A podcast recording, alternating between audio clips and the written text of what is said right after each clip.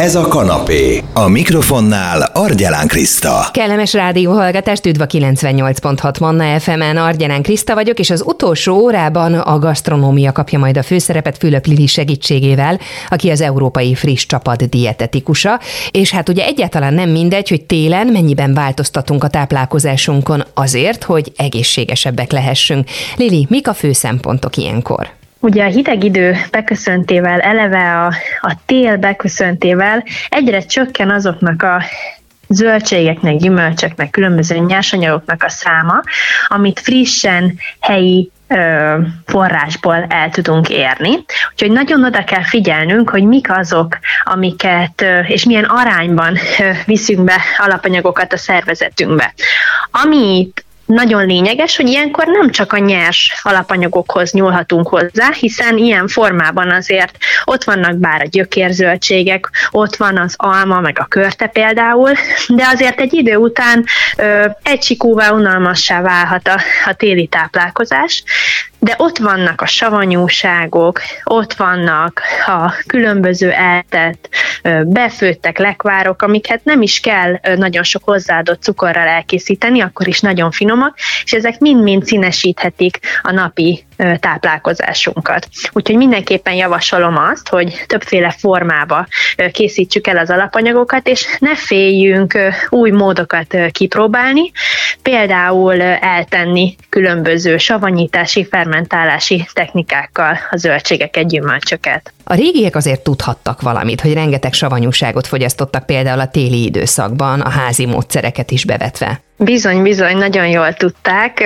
hiszen ez egy nagyon jó tartósítási eljárás, tehát úgy, ahogy mondtam itt azért, akár nyáról eltett zöldségeket, gyümölcsöket is tudunk úgy tartósítani, hogy télen nyújtsanak nekünk megfelelő vitamint, ásványanyagot, nyomelemeket, és a savanyítás vagy a fermentálás az egy olyan technika, és szerencsére most újra nagy, nagyon nagy divatnak örvend, amivel a, a bélflóránkat is tudjuk ápolni, a bélflóra állapotára nagyon jó hatással van, és az ugye már köztudott, hogy az immunrendszerünknek akár a 70-80 százaléka is az emésztőszervrendszerben található, úgyhogy nem túlzás azt állítani, hogyha ott rendben vagyunk, akkor tulajdonképpen a szervezetünk is nagyon jól tud funkcionálni, az immunrendszer jól működik, és ezáltal egészségesek tudunk maradni. A házi savanyúság egyébként jobb, mint a bolti?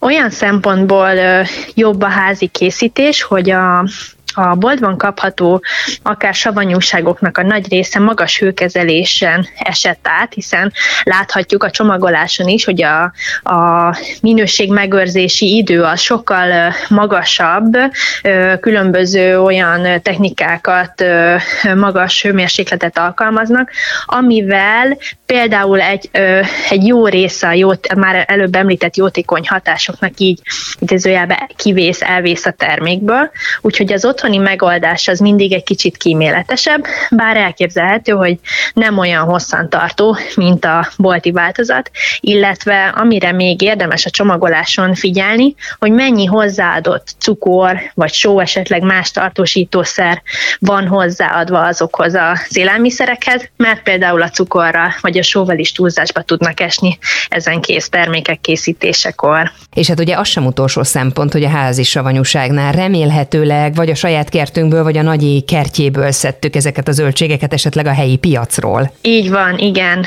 Minden, ami minél lokálisabb, szezonálisabb, könnyebben elérhető, minél hamarabb kerül a mi polcunkra, hűtőnkbe, asztalunkra, az biztos, hogy vitamin, ásványanyag tartalmában sokkal kiemelkedőbb, mint az, ami messziről utazott hozzánk. Megint a régiekhez vissza, elképzelhetetlen volt annó ugye egy étkezés, egy vacsora például hagyma nélkül.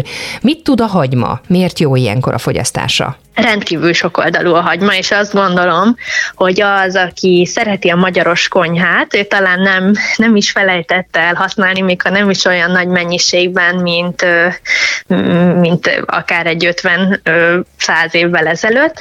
A hagyma gyakorlatilag a magyar ételek mindegyikében központi szerepet had, kap, hiszen, hiszen már tudjuk, hogy az első lépések azzal kezdődnek, hogy az olajon megfuttatunk egy vörös hagymát, egy lila hagymát, később hozzáadunk fokhagymát. Én azt gondolom, hogy ez nem csak a téli időszakban, hanem egész évben egy egy nagyon jó lépés, hiszen a hagymának rendkívül sok pozitív tulajdonsága van. Egy picit obbízzunk a hagymáért. Mik a hagyma pozitív tulajdonságai? Amellett, hogy van egy nagyon jó antioxidáns tartalma, flavonoidokban gazdag, támogatja az immunrendszert is, hiszen azért ennek is van egy kis bélflóra ápoló hatása, ahogy már említettük a zöldségeknél. Vannak benne számos, például a B-vitamin családból nagyon sok vitamin megtalálható benne, de akár kiemelhetjük a, a kálium vagy a nátrium tartalmát is, és és nagyon jól beilleszthető tulajdonképpen az összes ételünkbe, tehát azt gondolom, hogy tényleg rendkívül sokoldalú, és a hagymát is lehet ám savanyítani. Mindenkinek a figyelmét felhívnám rá, mert, mert nagyon egyszerű, és egy gyors tartósítási eljárás, például egy lila hagyma savanyítása. Nem úszod meg, Lili, hogy nem mondd el nekünk a receptet. Tulajdonképpen nincsen másra szükségünk, mint ö, egy pár ö, fej lila hagymára, attól függően, hogy mekkora ö, edénybe szeretnénk elkészíteni. Mondjuk, hogyha egy két ö, közepes lila hagymát választunk, ahhoz egy körülbelül két csésze ecetet kell, hogy használjunk, és ugyanennyi vizet, tehát két csésze vizet. Ö, Körülbelül, hogyha megvan a kis csészénk, akkor annak a egyharmadát töltsük meg cukorral, és még egy két evőkanál sót tegyünk hozzá, ahhoz, hogy egy jó kis keveréket megkaphassunk. Ugye először értelemszerűen fel kell szeletelni a hagymát, ezt bele tehetjük már előbb, előre a kis üvegcsénkbe, és utána a közepes lángon azokat az alapanyagokat, amiket ezen kívül soroltam fel, tehát az ecetet, a vizet, a cukrot és a sót pedig egy kicsit felmelegítjük, addig, hogy a cukor fel tudjon oldódni a vízben. Mm, ez a sóoldat, amikor kihűlt, akkor gyakorlatilag a felszeltett hagymákra, hogyha rátöltjük, bezárjuk az üveget, megvárjuk, hogy szobahőmérsékletűre hűljön, ezután már csak be kell raknunk a hűtőszekrénybe, és körülbelül kettő hétig bármihez fogyaszthatjuk, akár egy szendvics tetejére, egy főételként, mint savanyúság, nagyon jól megállja a helyét, és tényleg annyira végtelenül egyszerű, hogy azt gondolom, hogy mindenki el tudja készíteni.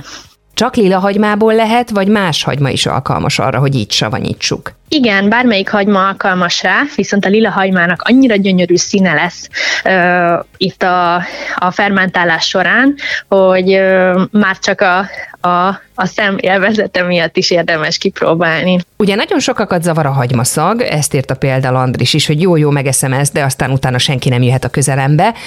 Sokan ezért is nem fogyasztanak szívesen hagymát manapság. Mit lehet ez ellen tenni? Azt mondja, ez is egy népi hagyomány egyébként, és nagyon régóta ö, olvashatjuk, hogy a petrezselyemnek az elrákcsálása, az segít, de azt gondolom, hogyha, hogyha utána megyünk valahova, akkor egy fogmosás is ugyanúgy megállja a helyét, persze erre nincsen mind a kettőre bármikor lehetőségünk, aki ezt nagyon ö, kellemetlennek érzi, akkor úgy időzítse a fogyasztást, hogy, ö, hogy utána ne ö, kelljen közösségbe mennie, tehát például egy, egy vacsora fogyasztás után, de meg lehet próbálni ezt a petrezselymes trükköt is, mert sok esetben sok mindenkinél beválik.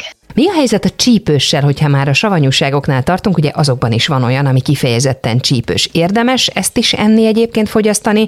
Az egészségünk szempontjából valóban van jótékony hatása, vagy ez is csak amolyan tévhit felkapott dolog?